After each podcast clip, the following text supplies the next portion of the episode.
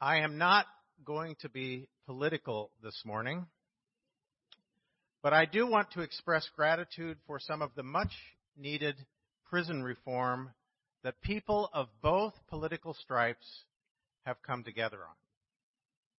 And it hit me in preparing for this morning's sermon that at one level, even with all its downsides, inmates have a very high degree of security. At the most basic levels, they don't have to worry about the stock market, about food, shelter, clothing, education, and other physical daily needs. But for those who are alive and free to pursue their own activities of their own choosing, risk and adventure are the very essence of their existence. Security is that elusive state of being which we instinctively seek in life, but only find at the price of illusion and denial. For to be alive is to be insecure. And so we focus most of our energies into making high salaries, having families, securing the good life in a concentrated effort to convince ourselves that we have things under control. But in our heart of hearts, we know it just ain't so. Charlie Brown and Peppermint Patty are leaning against a tree, kind of musing about life, and Peppermint Patty says, Lately, everything seems to bother me. What do you mean? says Charlie Brown. Well, what do you think about security, Chuck? Security, well, security is sleeping in the back seat of your car. When you're a little kid, you know, and and you've been somewhere with your mom and dad and it's night and you're riding home in the car and you can sleep in the back seat. You don't have to worry about anything. Your mom and dad are in the front seat and they do all the worrying and they take care of everything. Oh, that's real neat, says Peppermint Patty. But it doesn't last, says Charlie Brown. Suddenly you're grown up and it can never be the same again. Suddenly it's over and you'll never get to sleep in the back seat again. Never, never. And Peppermint Patty says, never? And he says, absolutely never. And she puts out her hand and she says, Hold my hand, Chuck. I certainly can remember the back seat of my parents' station wagon when we'd be coming home from a family road trip late at night and the security it offered. Charles Schulz, who for many years lived up in Santa Rosa, knew how to tap into the security needs of children, and I suspect children of all ages. Security. We all have memories of some time in our lives when some place like the back seat of a car was ours as a part of the natural order of things, and we were secure. The story is told of a farmer who, for security reasons, had just taken out a fire insurance policy on one of his barns. He tried to get clear just what was involved in that, and after signing the papers, he said to the insurance agent, Now, if my barn were to burn down tonight, what would I get? And the agent said, Oh, about 10 to 15 years. Even the security of signed insurance papers has limitations. And so we are anxious. Today is the last of our sermon series, Once Upon a Time and Ever After, Exploring Not Safe Stories, as we examine children's stories and fairy tales. So, once again, I want to invite you to go to that place where you can either be a kid again or just a comfortable place in your spirit, maybe put in your mind's eye some comfortable couch, uh, either reading a story to a child or a grandchild or listening to one. As we turn to the provocative pen of the Brothers Grimm Today's story is Clever Elsa. There was once a man who had a daughter called Clever Elsa. When she was grown up, her father said, We must get her married. Yes, said mother, if only someone would come and have her. At last, a suitor by the name of Hans came, and he was willing to marry her on the condition she was as clever as everyone said she was. Oh, said her father, she is a long headed lass. And her mother said, She can see the wind blowing in the street and hears the flies coughing. Well, said Hans, if she is not really clever, I won't have her. Well, they had a dinner and all were there, and mother sent clever um, Elsa down to the cellar to draw some beer. She went down to the cellar, and as she was drawing the beer from the vat, she noticed that there was a pickaxe in one of the rafters that had been left there by a working man, and she began to cry. She said, If I marry Hans and we have a child, when it grows big, there'll be a time when I send it down to the cellar to get some beer, and the pickaxe will fall and kill him. Oh, it's awful. So she didn't come upstairs. She sat down and she cried. Then the maid went down to check on her. After hearing the same story, she began to cry. A manservant went down and the same thing happened. The parents went down, mom and dad, and they heard the story and they were all sitting there crying. And finally, Hans goes down and he sees what's happened and he says, More wit than this I do not need. And as you are such a clever Elsa, I will have you for my wife. And so they married. And one day, when Hans was off to work, he said to Elsa, Go to the cornfield and reap some corn, for we have nothing to eat. So she made some broth. She went out to the cornfield, and she said to herself, What shall I do first? Shall I eat first or reap first? I will eat first. And then after finishing the broth, what shall I do? Sleep first or reap first? I will sleep first. And she fell asleep. Hans, seeing that she hadn't come home, said, What a clever Elsa I have. She's so industrious she doesn't even come home to eat. But as she didn't come home at dusk, he went out, and he found that nothing had been harvested, and he found her asleep. So he went home, and he got a fowler's net with bells on it, and he wrapped her in the net. And he left her there, and he went home, and he locked the doors.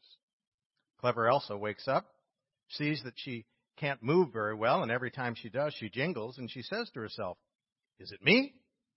Or is it not me? She didn't know what the answer was. So at last she thought, I will go home and I will ask if it is me or if it is not me, and they will know for sure. So she runs home. She finds the door locked. She knocks at the door and cried, Hans, it's Elsa at home. She says, Is Elsa at home? And Hans says, Yes, she is. So she started to cry, and alas, then it is not me. And she went from house to house, but nobody would let her in because of the bells, and so she ran out of the village and was never seen again.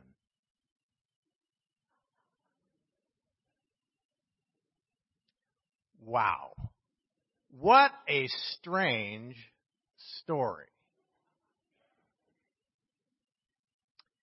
Elsa paralyzed by anxiety, finds herself eventually unable to act, with the result that she loses her sense of personal identity.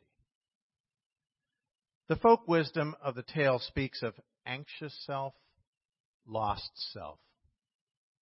Let's juxtapose that with words Jesus our Lord spoke to his disciples one day as part of the Sermon on the Mount. We pick it up at the 25th verse. Therefore, I say to you, do not be anxious about your life, what you will eat or what you will drink, nor about your body, what you will put on. Is not your life more than food and your body more than clothing? Now, we hear these familiar words as we address the bills which pile up at home and as tax time approaches, and we engage in the mathematics of trying to match income with outgo. And these words seem a bit pious and frankly pretty far removed. Who of us can live our life totally free from anxiety and worry as Jesus has described? The Greek word used in verse 25 for anxious is merimnao, which also means to care for something. To care for something. To not care for something is to be careless. And what that leads to is apathy. Now, I want to remind you that the opposite of love is not hate, but apathy. The, it's just indifference. That's the opposite of love. A lack of pathos, a lack of caring. Now, is Jesus counseling apathy as the countering response to anxiety?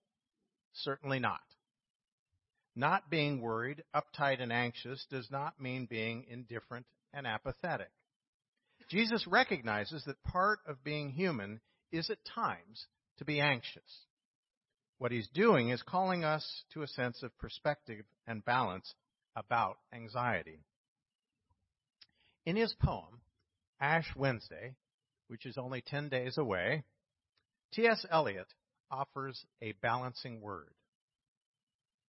Because these wings are no longer wings to fly, but merely vans to beat the air, the air, which is now thoroughly small and dry, smaller and drier than the will, teach us to care and not to care. Teach us to sit still. Teach us to care and not to care. We are, that is um, what we're called to do in Jesus, to care and not to care. We are prompted to be involved in the push and pull of life, but to know that the bottom line for faithful living is trust in the providential care of God. In Christ, we learn how not to care so that anxiety never dominates our life. For clever Elsa, anxiety was the all consuming emotion. And so the absurdity of her cellar tears over a futilely imagined future. Let's move now to the second level of the story. Sent to the fields to cut some grain, Elsa fails to act responsibly. And instead, she satisfies her hunger and falls asleep. Which is to say, in the language of fairy tale, that when anxiety and worry rule your life, you are paralyzed and unable to act fully and effectively. That's what anxiety does in the final analysis. It immobilizes our best action, our best way of being in the world.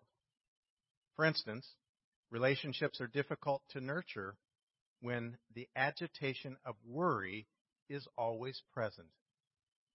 Worrying about the future almost always makes it more difficult to move positively from the now into the future.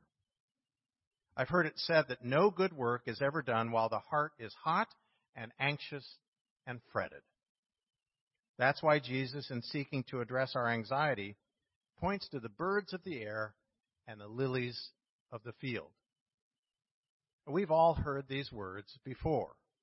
And Jesus makes that comparison not to extol inaction, inaction as a Christian virtue, but to put our action and behavior in perspective. You know, when you really watch, there's nothing busier than a bird flying, landing, darting, scavenging, soaring. Even when they're sitting on a branch, they're moving and chirping and active. And time lapse photography has given us the glimpse of the ongoing growth in nature, such that even a flower is never completely still. It's just that anxiety does not seem to be a factor in the function of a bird or a flower. Said the sparrow to the robin, I would surely like to know what makes these busy humans rush about and worry so. Said the robin to the sparrow, I don't know unless it be they have no heavenly father to care for them like you and me. To be human, as I said earlier, is to be anxious. We need to learn to care and not to care because God cares for us. That's the first point. Anxiety, when it dominates us, leads to paralyzing inaction. And then in our fairy tale, clever Elsa awakens to find she is engulfed in a fowler's net. Her scope is drastically limited and confined. She's confused and she doesn't know who she is. And finding no help when she knocks at the door of her own home, she wanders off into the darkness of life. Anxiety, when left to follow its own logic, leads to the lost self. There is no identifiable and recognizable person. And that, as the gospel understands it, is the nature of inner darkness. In our lesson, Jesus speaks of our little faith in verse 30, and then he offers a startling and directive word. Seek first the kingdom of heaven and God's righteousness, and everything else will be given or added unto you.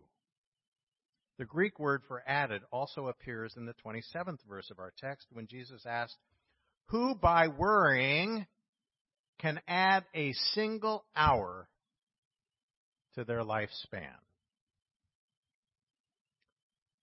All addition in life comes from self forgetfulness.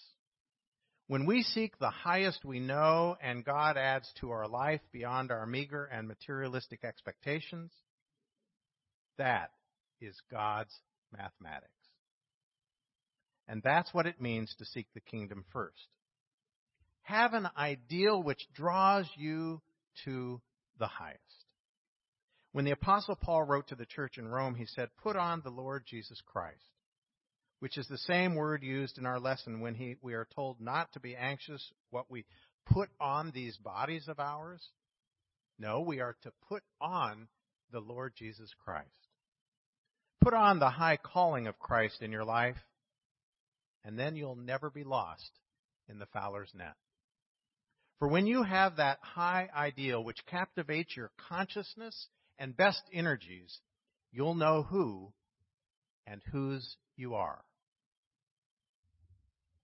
I think most of you will remember who Oliver Wendell Holmes was. That great American jurist who lived into his 90s. He was a feature in the summer community in New England where he went away every summer. And he was out one day for a walk and he met a very young girl and they began to have, have a little conversation. They had a lovely talk.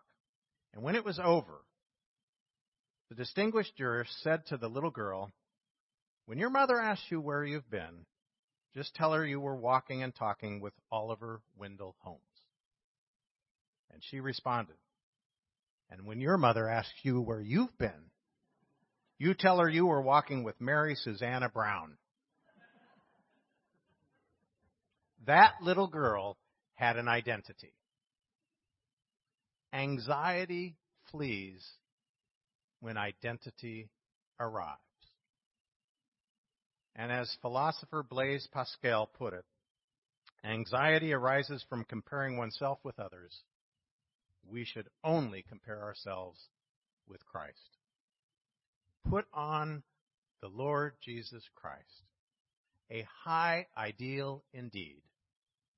Know who and whose you are. And as such, seek first the kingdom of God and God's righteousness, and everything else will be added unto you. Anxious self, lost self. To be human is to be anxious, or else Jesus would never have addressed it in the first place. And so clever Elsa cries from the cellar. But Lord, teach us to care and not to care. Give us a balanced perspective. Earlier I mentioned that the opposite of love is not hate, but apathy. Equally important, the opposite of faith is not doubt. The opposite of faith is fear, anxiety, and worry. They are inversely correlated. The more faith, the less worry. Time and again, the people who are the least anxious are the ones who are the most faithful and trusting in God. Anxiety, when it dominates our life, leads to paralyzing inaction. And so, clever Elsa ate and slept in the cornfield. Anxiety, when left to follow its own logic, leads to the lost self. And clever Elsa, caught in the fowler's net, wandered into the darkness of life and was never seen again. No vision, and you perish. No ideal, and you're lost. Your heart must ever cherish some faith at any cost. Some hope, some dream to cling to, some rainbow in the sky, some melody to sing to, some service that is high. Praise be to God for the gift of faith in our life, which teaches us to care and not to care, and to know who and whose we truly are.